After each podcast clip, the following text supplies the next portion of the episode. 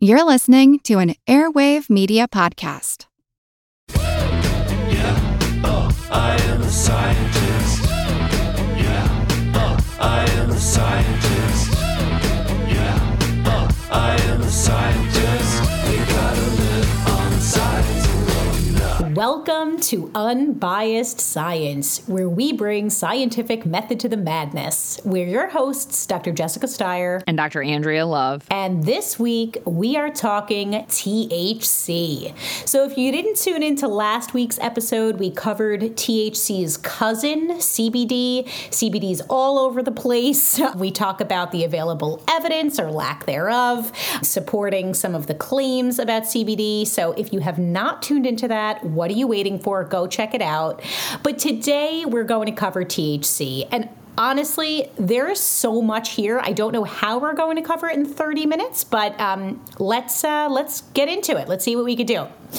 So. Some strains of the cannabis plant, often called marijuana, weed, grass, ganja, reefer, etc., contain a psychoactive compound called THC that produces a high when ingested or smoked. Andrea is going to give us a breakdown of THC. Um, what does it stand for? Tetrahydro. How do you pronounce that? Tetrahydrocannabinol. All right, I'm going to leave that up to Andrea. I'm just going to say THC. And all jokes aside, you know, we know that the Jeff Spicolis of the world like to ingest, smoke THC for, you know, for some of its psychoactive, psychoactive effects, which we'll talk about, but others take it for its um, medicinal applications, and it's not a, a joking matter for everyone who consumes it. So let's get into it. So to kick things off, let's just talk briefly about the global legal marijuana market size, which was valued at 13.2 billion with a B dollars in 2021 and is expected to grow exponentially at a compound annual growth rate of 25.5% from now through 2030. And the growing demand for legal marijuana has been a primary factor in the growth of the market. So, throughout this episode, we'll talk about the different ways to ingest THC. Um, probably the most common way is by smoking marijuana.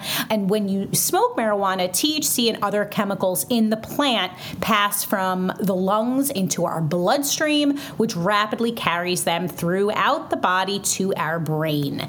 And, and smoking in particular leads you to experience effects almost immediately. And many people report experiencing a pleasant euphoria, a sense of relaxation, but this can vary dramatically from person to person. Uh, but some people say that they experience heightened sensory perception, things like brighter colors, uh, laughter, altered perception of time, and increased appetite, aka munchies.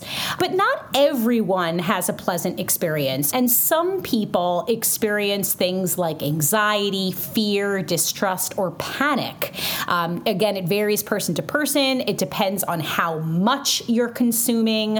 And really, uh, these negative effects tend to be more common when a person is ingesting too much THC, when the marijuana has an unexpectedly high potency, or the person is inexperienced and doesn't really know what to expect. And if you take very large doses of marijuana, you can experience acute psychosis, hallucinations, delusions, and a loss of the sense of personal identity. So, just as a total aside, my hubby, Ethan, who's an ER doc, he has said that he has seen patients come in who are not it's not like THC poisoning. It's that they've consumed too much THC, and, and we'll talk about this. But it's actually typically edibles, and when you're when you're consuming THC and you can't really, well, anyway, I, I don't want to sort of ruin the punchline there. We'll talk about it. But he he does see some patients who come in who are experiencing anxiety or you know feeling like they're losing control after consuming too much. So we'll get into all of that. But Andrea, to set the stage, we need a little micro bio primer. What is THC? All right, so THC is a chemical known as tetrahydrocannabinol, and it is considered to be the principal psychoactive component of the cannabis plant. So, if you recall from our CBD episode last week, we talked about the cannabinoids and the endocannabinoid receptors that recognize these molecules. We produce some of our own cannabinoid molecules, those are called the endocannabinoids, meaning self produced or, or internal. But THC is an additional cannabinoid molecule that is found in the cannabis plants. In these cannabis plants, there are at least 113 identified cannabinoid molecules, and THC just happens to be one of them. Now, it's considered to be the principal psychoactive component. And If you recall from last week, we, we noted that CBD is technically not classified as psychoactive. So, psychoactive compounds or psychoactive drugs are considered to be chemicals that change or alter the function of your nervous system. And this can lead to alterations in your perception, in your mood, in your consciousness, in your behavior, and even in your cognitive ability. So when we talk about THC, again, if you recall from last week, they actually has the same exact molecular formula as CBD with 21 carbons, 30 hydrogens, and two oxygen molecules. But the molecular molecular structure is very, very different between CBD and THC.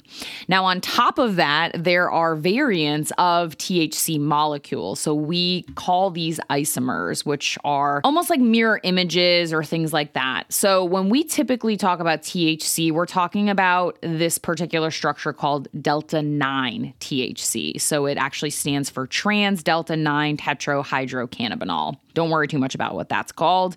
But delta 9 THC is what we're referring to. Now, there is another molecule called delta 8 THC that's a little bit of a gray area with regard to legality, and it actually crosses the line between CBD and THC that we're going to discuss in a little bit. So, THC was first discovered by an Israeli chemist in 1964, and it was found particularly when smoked. So, when combusted and inhaled, THC is absorbed into the bloodstream. It diffuses across those capillaries in your bronchioles, in your lungs, and it travels to the brain.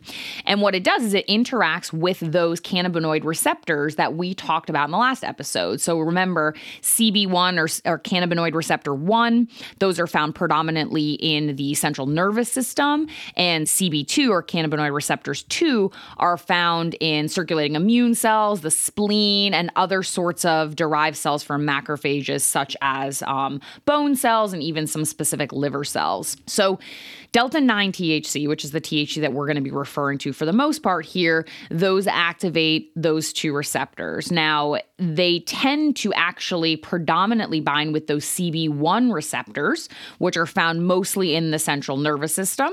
So, particularly in the cerebral cortex, the cerebellum, and the basal ganglia regions of the brain. And these are the regions that are responsible for thinking, for memory, for pleasure, and for coordination. And so once THC molecules bind with those receptors, it leads to activation of them. It leads to a variety of production of various chemicals and other sorts of metabolites that actually facilitate those euphoric effects that everybody often attributes to feeling high. And so that's what we're referring to when we're talking about the psychoactive effects of THC. It's through the activation of those cannabinoid receptors. But on top of that, when you consume THC, you metabolize those molecules just like you metabolize everything that you consume. And the metabolites, which are the breakdown byproducts of THC, can actually also impact your body as well. So, as an example, ethanol, which is the alcohol that we find in beverages that we consume, alcoholic beverages, the consequences of having a hangover, the consequences of consuming ethanol, the hangover is actually a result of the metabolism of the alcohol. The ethanol is first converted into a molecule called acetaldehyde, and then it actually is converted to acetic acid, which is the same acid that we find in vinegar. But that actually can lead to those intoxication effects, including nausea and vomiting and things like that. So it actually is related to the metabolism of these molecules. And the same is true for THC. Not that it's going to cause nausea or vomiting, but as your body metabolizes THC, it produces byproducts. And one of those, called 11 hydroxy THC, is a metabolite that's actually even a little more potent than THC itself. So basically, you consume THC, you activate those cannabinoid receptors in the brain, you start to feel euphoric, your body starts to metabolize THC into byproducts such as 11 hydroxy THC, and then those go and activate the cannabinoid receptors. And it's kind of like this cycle where you can actually you know have a more potent effect as a result of your body processing the molecule and of course, this is going to vary depending on how you're consuming THC. And we're going to talk a little bit more about that in, in a bit, but different routes of administration. So, inhaling THC, it's going to immediately pass into the pulmonary arteries through the capillaries in your lungs. And that's going to quickly get across the blood brain barrier into the brain where it can then activate the CB1 receptors, those those cannabinoid receptors.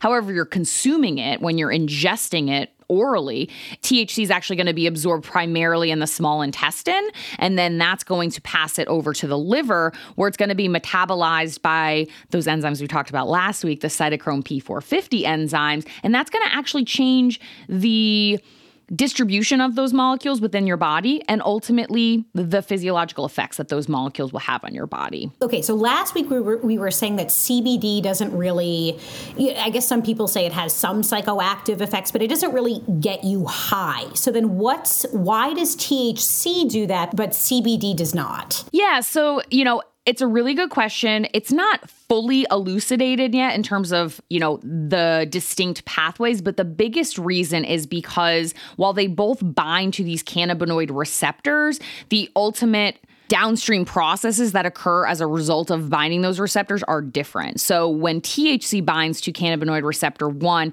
it leads to activation of the receptor and it leads to an enzymatic cleavage and the enzymatic production of what we call second messengers, which are chemicals within our cells that lead to um, activation of other receptors, other proteins, the release of neurotransmitters and things like that. And so that ultimately changes the different types of neurotransmitters we're secreting, how many of them, and etc. And so that leads to those feelings of euphoria, the relaxation, etc. In contrast, CBD does bind those receptors, but it doesn't activate them as potently. So it doesn't lead to the same magnitude of responses. But there is a little bit of discussion where people, some people or certain camps want to classify CBD as psychoactive, meaning it can can have some impact on mentation and psychological function, but not an intoxicant, which would be kind of where THC would fit in, in that it makes you feel high, it makes you have that euphoria, it can alter your cognition and things like that. Right, because some people say that CBD makes them feel a bit more relaxed and calm. So, in that sense, I guess some people are saying it, it could be psychoactive. Exactly, right? exactly. It's, it's not exactly as you said, that intoxicating high it's it's hard to sort of articulate. oh, absolutely. There's definitely a difference. absolutely, and you know, and that you know, I mean, there's a lot of complexity here, right? These molecules are similar but different. And that's true for all of these cannabinoids, right? There's hundreds of them, including ones that we produce ourselves. And, you know, as we talked about with runner's high, we produce these endocannabinoids, which activate these receptors, which make us feel euphoric. And, you know, and that's true for a lot of these um, molecules. And so, you know, there's certainly a lot of more molecular biology research that's ongoing in order to kind of better tease out the really distinct differences. But suffice it to say, you know, a lot of it has to do with first the initial interaction with these receptors in the brain, the regions in the brain that they're being expressed in, and then ultimately what happens after these molecules interact with those receptors in the brain. So, speaking of that, there's a great visual that was adapted from an article in Scientific American, which I think we should definitely share to our show notes, which shows marijuana's effects on the different parts of the brain. And so, I mean, I could say the different parts of the brain, but the the great thing about this graphic is it, it shows the different functions of the different parts of the brain that are affected by marijuana. So, like the hypothalamus, basal ganglia, ventral striatum, amygdala, brainstem and spinal cord, neocortex, hippocampus, and cerebellum. And so, you know, these different parts of the brain, they regulate movement, coordination, learning, and memory, and higher cognitive functions such as judgment and pleasure. So, THC is definitely affecting in a lot of different ways. And I know we're, we're going to talk more about that. Before we go on to chat about legality and such, is there anything else on the microbiome front that you want to chat about now? I mean, I think the the big takeaway is of course, you know, there are a lot of different compounds within these marijuana products or cannabis products. Um, but right now, or at least, you know, with the knowledge that we have, the information we have, the predominant compound that's responsible for a lot of these mind altering effects is the Delta 9 THC. And that's what's found in the marijuana plant. Now, I want to talk more about Delta 8 THC, but I think it I think it makes more sense to talk about it after we cover the legality. I totally agree. And I honestly cannot wait to cover Delta 8 because right before I moved, so I, I, don't know if you're new here, I always say I'm from Brooklyn, but I lived in Florida for six years and now I live in Western Massachusetts. Delta 8 was all over the place in South Florida. I have never seen anything like it. I guess, you know, it's sort of, it, well, well, we'll talk about it, but it's not regulated so it's sort of the wild west right now and i can't i think it'll be great to hear from you andrea about how delta 8 and delta 9 are different and anyway we'll get into all that. But talking about the legality of thc so back in 2012 voters in colorado approved a ballot initiative legalizing the recreational use and sale of cannabis and it was the first state in the us to do so. And since then 18 other states as well as washington D.C. and Guam have gone on to legalize the drug in over the past decade, and you know there's this public support for legalization. And Andrea, before we hit record, we were talking about how you know marijuana is not legal at the federal level right now, and laws vary widely by state. In some places, it's legal for recreational use, in others, it's legal only for medicinal use. Others, it's it's not legal for either. And so it's a really political issue. I think right now it's safe to say that it's it's really mainstream, in particular among Democratic politicians. Now, some Republicans are also backing the idea of legalization. It's also an economic issue too, because you know states that have legal marijuana as a consumer product, there are tax credits. It brings in a huge amount of income for the state. It actually helps boost local economy. I mean, it's it's a very complex issue when we talk about the legality and the the access of marijuana products. And Andrea, I know people love to remind us that our expertise is in science and not politics, but this it is we have to talk about this. Um. This is an important piece of the puzzle here when it comes to marijuana, and there, there's so much that's been going on even in the past several months. So you know, back in, in April of this year, the House passed a marijuana decriminalization bill. That's you know where we're talking a lot about federal decriminalization of, of weed, right? Just earlier this month, President Biden said that he was uh, issuing pardons to everyone convicted of the federal crime of simple marijuana possession and called upon governors to make similar moves for convictions under state laws. So there's a lot going on here. So, as you said, advocates, they talk about the economic impacts of it. You know, it could be a real moneymaker for states. Some say that it's a necessary social justice initiative, especially because marijuana laws have disproportionate disproportionately affected people from minority communities, contributing to mass incarceration. But then opponents say that it poses a public health and safety risk. Um, some are just morally opposed to legalization. Um, and so I don't know, people are all over the place. You know, so, some are very concerned about, for example, driving while under the influence of marijuana. But then proponents then argue that it's not as dangerous as alcohol, which is legal, and point to evidence that it has therapeutic therapeutic benefits, which we're going to talk about. So, what about the global legality? Can you talk about yeah. that? Yeah, so again, it's it's a little bit of a mixed bag as well. So THC, along with the isomer, so those those similar structure um, molecules, is one of three cannabinoids that are scheduled by the UN Convention on Psychotropic Substances, and the other two are molecules called dimethylheptylpyran and parahexyl. In 1971, it was listed as a Schedule One drug, but then it was actually reclassified to Schedule Two in 1991 after the World Health Organization made a recommendation. And since then, the WHO has recommended the reclassification to even less stringent Schedule 3 uh, drug.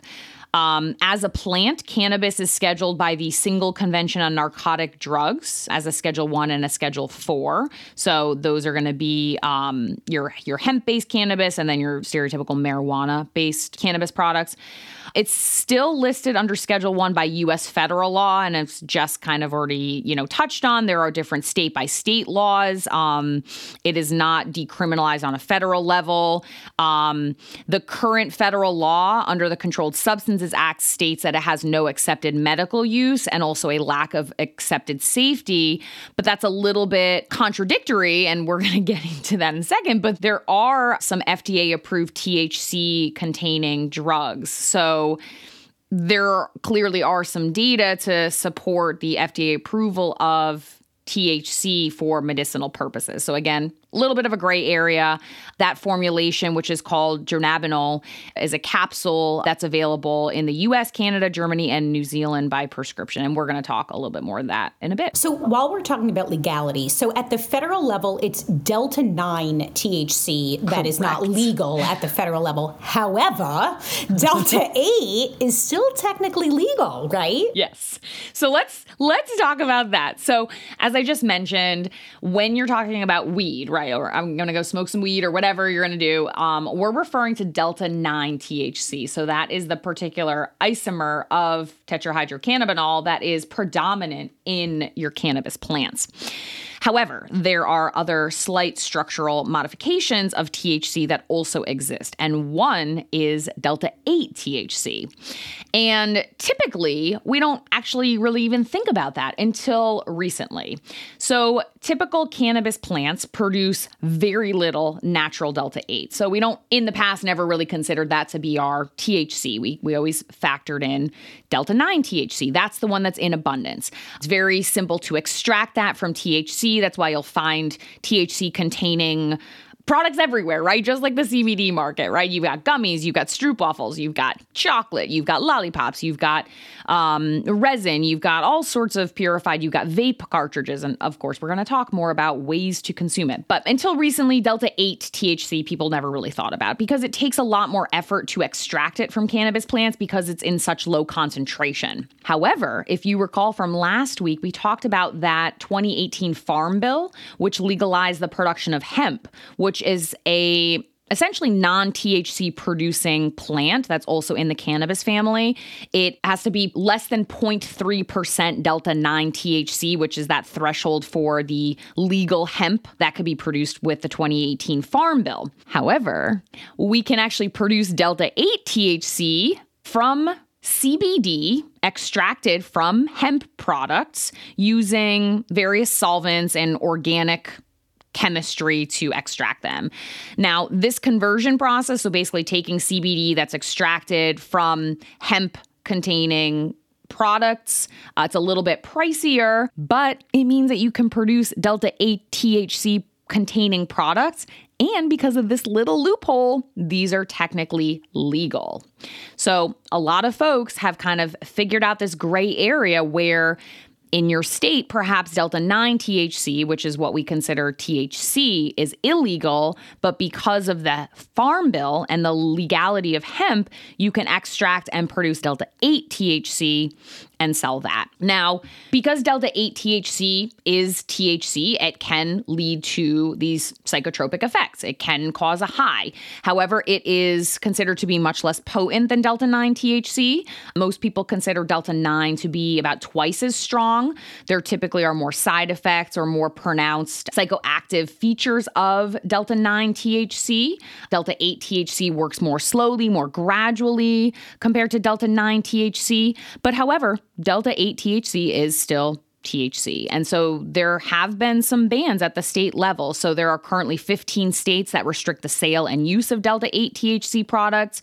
Um, and there are another six states that have various legislative actions that are pending still. So again, it's a little bit of the Wild West still. You know that there's always going to be loopholes when it comes to these sorts of products. And that's why, you know, this conversation at a national level is is obviously relevant, you know, to everybody. All right. So that's Delta 8, Wild West, and and the, the research that we're going to present um, is really focused on what people just Delta Nine, right? And just the, yeah. the, what people think of as reefer. I don't know. Yeah, yeah. like well, well like you know, and also and also like we say THC, right? And when we say THC, we're saying Delta 9 THC. But like when we're talking about smoking marijuana, you're smoking the whole plant, right? right. And there are, as I mentioned, 113 cannabinoids and a, lot of other compounds in these plants, right? So it's complex, right? We we haven't teased out every single little thing that's happening. So while we can kind of generalize and say these are the impacts of THC, right, it might not be as simple as that. All right. So speaking of smoking, you know, we we've been referencing the different ways that people can ingest THC THC, and the most common is is typically inhalation, smoking, right? Smoking weed, and you know, in particular for people who use med- marijuana uh, medicinally, it makes inhalation very effective because it's sort of like think about using an inhaler for an asthma attack, right? There was a study done in the Journal of Chemistry and Biodiversity in 2007, and the study found that subjects who consumed cannabis via inhalation reported feeling the effects within minutes, with peak effects around around the hour mark and total duration around two hours. Now, one of the benefits to inhalation over, let's say, you know, ingesting or oral ingestion of, of marijuana, which we'll talk about in a second, is that it's very unlikely to over consume it because the effects are so immediate. You can kind of temper, you know, h- how much of an effect you're getting.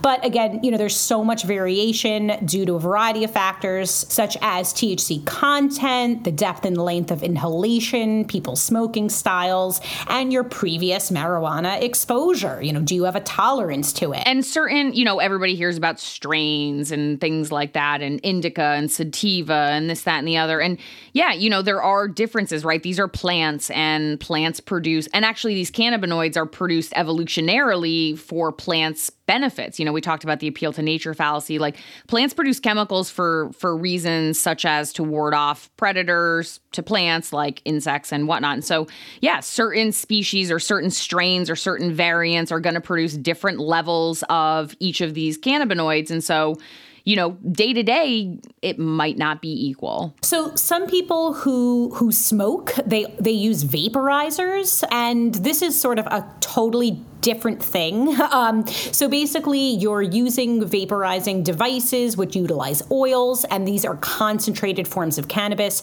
So whereas the flower, the bud, contains typically between 5 to 20% THC, oils are very concentrated and they can contain up to 80% THC. So if you're a novice consumer, this could be a lot. So just something to, to keep in mind. And, and also the, the safety and efficacy of vaporizers we just don't have that long term data. So again, you know, more research and testing of these products is needed. And this actually kind of harkens back to our episodes on e-cigs, which we focused on vaping with regard to nicotine containing products. But again, you're utilizing a lot of these oils and other sorts of solvents. There isn't a standardization in this market. And so there are a lot of other things in there that you could also be inhaling that might not be great for you. So, what about ingesting orally? So, you can ingest marijuana in a lot of different forms. So, edibles, you know, chocolates, tinctures, candies, capsules, oils. But the big thing to keep in mind here is that the onset for oral ingestion is slower and the effects are stronger and last longer than if you're inhaling or smoking. And so, I, I think a lot of the problems that people run into is they'll they'll consume you know, let's say they have a, a pot brownie or something like that, and they don't feel the effects in like 15, 20 minutes. So they'll eat more, not realizing that it could take, you know, half hour, 45 minutes, or even an hour for people to really feel the effects. Typically, it's between 30 minutes to an hour. So sometimes people do over consume and then, you know, can run into problems where they where they're really feeling anxious or sort of out. I've heard, you know, described as like an out of body experience. So it, it's more difficult to properly titrate dosage due to the increased time of um, effect onset. Other people consume marijuana sublingually, so they'll place something under their tongue and hold it in their mouth. And within the mouth, there are a large number of blood vessels which can absorb cannabinoids. Am I saying? I always feel like I'm saying that wrong, but I think that's right. Um, so these can be dissolvable strips, sublingual sprays, medicated lozenges, or um, tinctures. And Andrea, I think you referenced that there are what is it, two FDA-approved THC products. Um, One is uh, Sativex, Sativex, I don't know how to pronounce it, and that's clinically approved. It's a what is, I guess it's a sublingual THC. Yeah, it's a sublingual spray, excuse me. And it's a clinically approved cannabinoid medication that includes the entire spectrum of natural cannabinoids. Um, the time of onset for sublingual method of consumption is similar uh, to oral consumption, but some studies have reported a slightly earlier onset. And then finally, there's topical. So now we're talking about things like lotion, salves, bath salts, and oils that could be applied to the skin. Um, the skin, ha- and Andrea, you could speak to this better than I can, but the skin has a relatively complex absorption process, and it's based on a chemical's ability to dissolve in water. And so cannabinoids can penetrate the skin and work to reduce pain and inflammation. Um, there is some data um, that topical application of THC can work on localized pain. So sometimes it's popular among older folks who suffer from things like arthritis, and it's not psychoactive. This isn't widely studied, but there is research that shows that the onset of action for topical application can be within minutes, um, and it can last between one to two hours. I would like to see more data on this. So, so cannabinoids, you know, obviously THC is one of those. They're steroids, meaning they're lipid based, they're fat based, and so in order to get through the skin, you have to find a way to make it hydrophilic. So fats are hydrophobic, meaning they don't interact with water. And so typically you have to have it in some sort of solvent or some sort of vehicle that will will allow it to you know get through that that mechanical barrier of the skin so i expect that the research will evolve over the next few years with regard to this topic Totally agree. So we know that some people who take THC, um, well, I guess we should say the most common use for medical marijuana in the US is for pain control. Um, and so looking at the data, it, there isn't ample evidence that it's strong enough for severe pain. So you're not going to be prescribed medical marijuana after surgery or after a broken bone. But there is data that it can be effective for chronic pain, particularly for folks as they age. And for some, it could even potentially take the place of certain drugs, you know, over the counter meds like NSAIDs, such as Advil or Aleve, um, which is a good thing, especially if some people can't take these medications if they have kidney problems or ulcers or other things like that. There's also some data that show that marijuana appears to ease the pain of MS, multiple sclerosis, and nerve pain in general. Along these lines, marijuana is said to be a good muscle relaxant. Some people say that it helps to lessen tremors and Parkinson's disease. Uh, some people use it for fibromyalgia, endometriosis, uh, interstitial cystitis, and other conditions where folks are experiencing chronic pain. And I think, you know, one of the more interesting areas, so we talked about how THC acts on these cannabinoid receptors in the brain that can affect motor function and coordination. And so one of the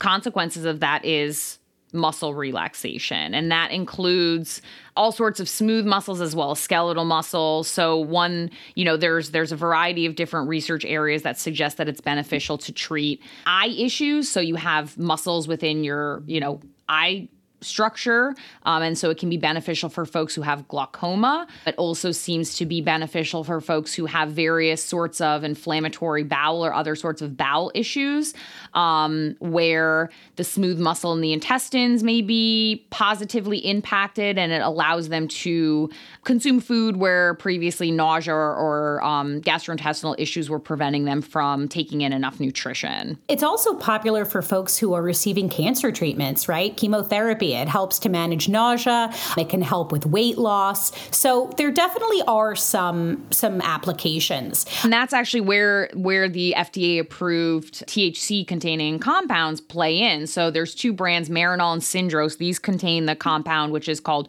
dronabinol, which is a synthetic version of THC, um, and then Cesamet, which contains nabilone, which is a synthetic um, analog to THC. These are used to treat nausea and vomiting, appetite, weight loss in individuals who are undergoing cancer chemotherapy and or individuals who have wasting syndrome associated with HIV infection. So in short, I mean, just in terms of the, the evidence, there is some evidence that THC is effective, um, you know, in terms of the applications that we just discussed.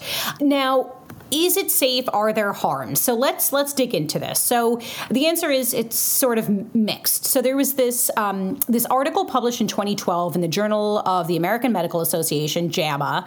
It included over 5000 participants and the study found that occasional and low cumulative marijuana use was not associated with adverse effects on pulmonary function so now we're talking about lung function.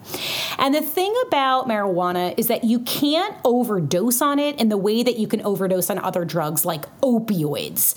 So, to date, there haven't been any reported deaths resulting solely from cannabis use, according to the CDC.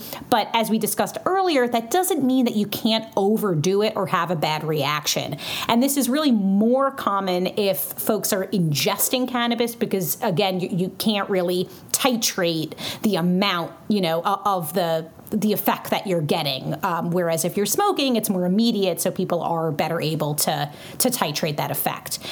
So, what does a bad reaction look like? Um, lots of different symptoms, including confusion, thirstiness, or dry mouth, or cotton mouth, concentration problems, slower reaction times, dry eyes, fatigue, headaches, dizziness, increased heart rate, anxiety, and other changes in mood. In rare and more severe cases, people can experience hallucinations, paranoia, and panic attacks, or even nausea and vomiting. Now, again, these are rare, but these side effects can last anywhere from 20 minutes to a full day. And in, in general, when we see these negative effects, we're talking about cannabis that's higher in THC, that's associated with the more severe, long lasting effects. Now, I want to just quickly touch on this because I know last week we spent a lot of time talking about the potential risks of CBD with drug interactions because CBD inhibits that enzyme that's involved in metabolizing a lot of various substances in our liver, the cytochrome P450 enzymes. Now, yes, they're both cannabinoids, so they technically can both inhibit that enzyme, the cytochrome P450 enzymes, but actually THC is a much less potent inhibitor of this. So as a result, there is the possibility that THC consumption could have possible drug drug interactions, but it's much less likely than when consuming CBD containing products, which is actually quite interesting. So, what about uh, cognitive abilities? A lot of people ask about that. So, there were these two large longitudinal studies that suggest that marijuana use can cause functional impairment in cognitive abilities, but that the, the degree or duration of impairment depends on the age when a person began using and how much or how long he or she used. There was another study conducted among 4,000 young adults in the coronary artery risk development in young adults study. It was a 25 year period, tracked people until mid adulthood, and cumulative lifetime exposure to marijuana was associated with lower scores on a test of verbal memory, but did not affect other cognitive abilities such as processing speed or uh, executive function. Also, wanted to note, and we'll share all of this to our show notes, But actually, in February of this year, the American Heart Association they issued a scientific statement on the use of marijuana and its effect on brain health. Basically, the scientific statement reviewed the safety of cannabis use from the perspective of brain health, describes mechanistically how cannabis may cause cognitive dysfunction, and advocates for a more informed healthcare worker and consumer about the potential for cannabis to adversely affect the brain. A long way of saying, I mean, the data show that low use uh, or you know minimal use um, are there effects over time? Yes, but those effects are much more exacerbated if you're consuming a lot of marijuana, a lot of THC, and over a very long period of time, right? Oh, I don't know, like sort of a dose response. Yeah, absolutely, absolutely. And and you know, of course, there are a lot of other factors at play, right? So there's a lot of individual biology that's going on. So there may be people that are more prone to those detrimental consequences, and people that are less prone, as is true for a lot of these intoxicating substances. And we see, again, there's that acute intoxication where we know that marijuana affects memory, behavior, and impulsivity, but the long term effects we're still sort of understanding. They may be domain specific. Yeah. Uh, there have been some neuroimaging studies that have shown structural changes in cannabis users, but the results are inconsistent. I know we're not really going to focus on this on this episode, but there are risks associated with smoking substances, regardless of what they are, right? There are damage, there, you know, damage to lung tissue and capillaries and things like that.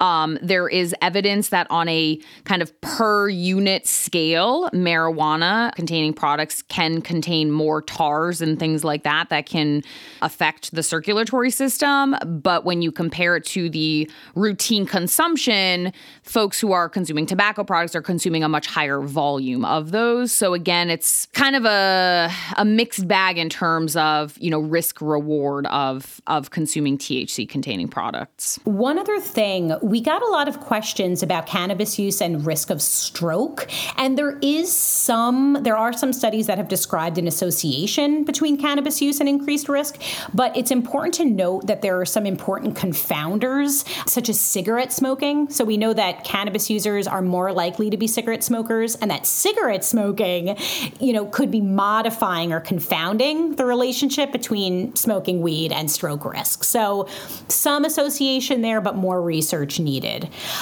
The NIH um, has a whole list of some concerns that have been raised. So there's been a link uh, between cannabis use and increased risk of um, motor vehicle crashes. Certainly, you shouldn't be smoking anything during pregnancy. Smoking cannabis has been linked to lower birth weight.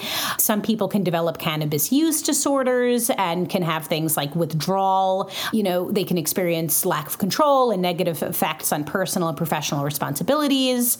There's a long list, and we'll post all of this. Let's see. Um, marijuana can cause orthostatic hypotension, so experiencing like a head rush or dizziness on standing up. And actually, I got to witness this firsthand. And Andrea, offline, I'll have to tell you, it's one of our friends from college, and we thought it was very funny at the time that he just would faint whenever he would smoke, but looking back, that's actually terrible and really mm-hmm. quite dangerous. And so that's something else um, to consider. And some long term users of high doses of cannabis, they've experienced this condition, and I'm hearing about this more and more, in, involving recurrent severe vomiting. Mm-hmm. So super rare, but it's possible. You also have to think about things like contamination of ca- cannabis products with microorganisms, pesticides, and other substances.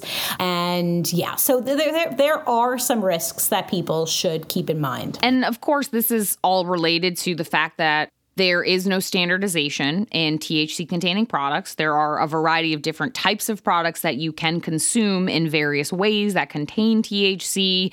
There's no kind of federal or global standardization in how these are produced. It's isolated from plants. Plants can be grown. Again, plants produce different levels of these compounds as well. So again, there there's a lot of variability, a lot of these potential risks are going to be higher depending on the source, the type of consumption, the amount of consumption, etc. So, super quickly, I think we just have to very briefly talk on whether marijuana is a gateway drug. Mm-hmm. Um, you know, that's something we hear a lot about. So, there is some research that suggests that marijuana use is likely to precede the use of other licit and illicit substances and the development of addiction to other substances.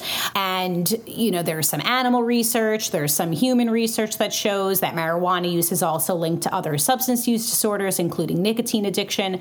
But, you know, it, it's the majority of people who use marijuana do not go on to use other harder substances. And this cross sensitization is not unique to marijuana. We see this with alcohol and nicotine, which also prime the brain for a heightened response to other drugs, and are like marijuana, also typically used before a person progresses to other more harmful substances. And there are so many other factors besides biological mechanisms, um, such as uh, uh, social environment that are going to really impact a person's risk for drug use.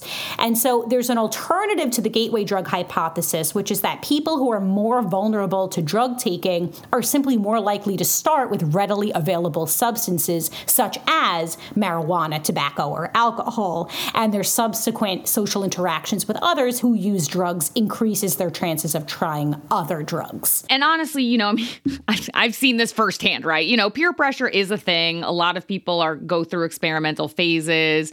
There's a lot of social psychosocial factors that that go into whether or not somebody uses one type of drug substance or another, if they progress to other substances.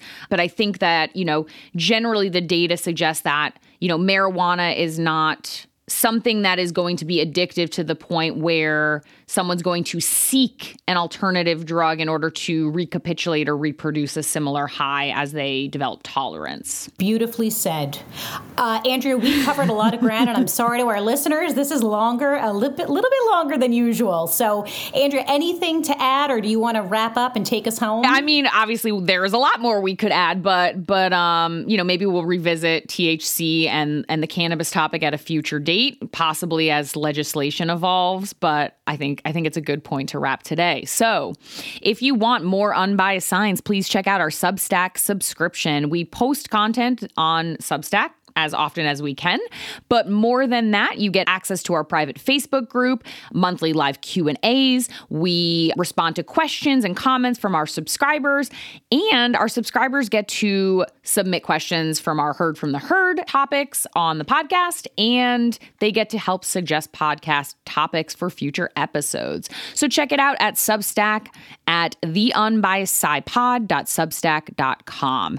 Next episode, we're going to tackle another timely topic influenza. Yes, we've covered this before, I think nearly two years ago, but as it is flu season here in the US, it is always worth revisiting. We will continue to provide updates on COVID 19 and a variety of other science related topics on our social media accounts, so be sure to follow us on Instagram and Facebook at Unbiased SciPod. Catch you next time on the pod, your trusted source for no nonsense, just science. Yeah, oh, I am a scientist. I am a scientist. Yeah, uh, I am a scientist.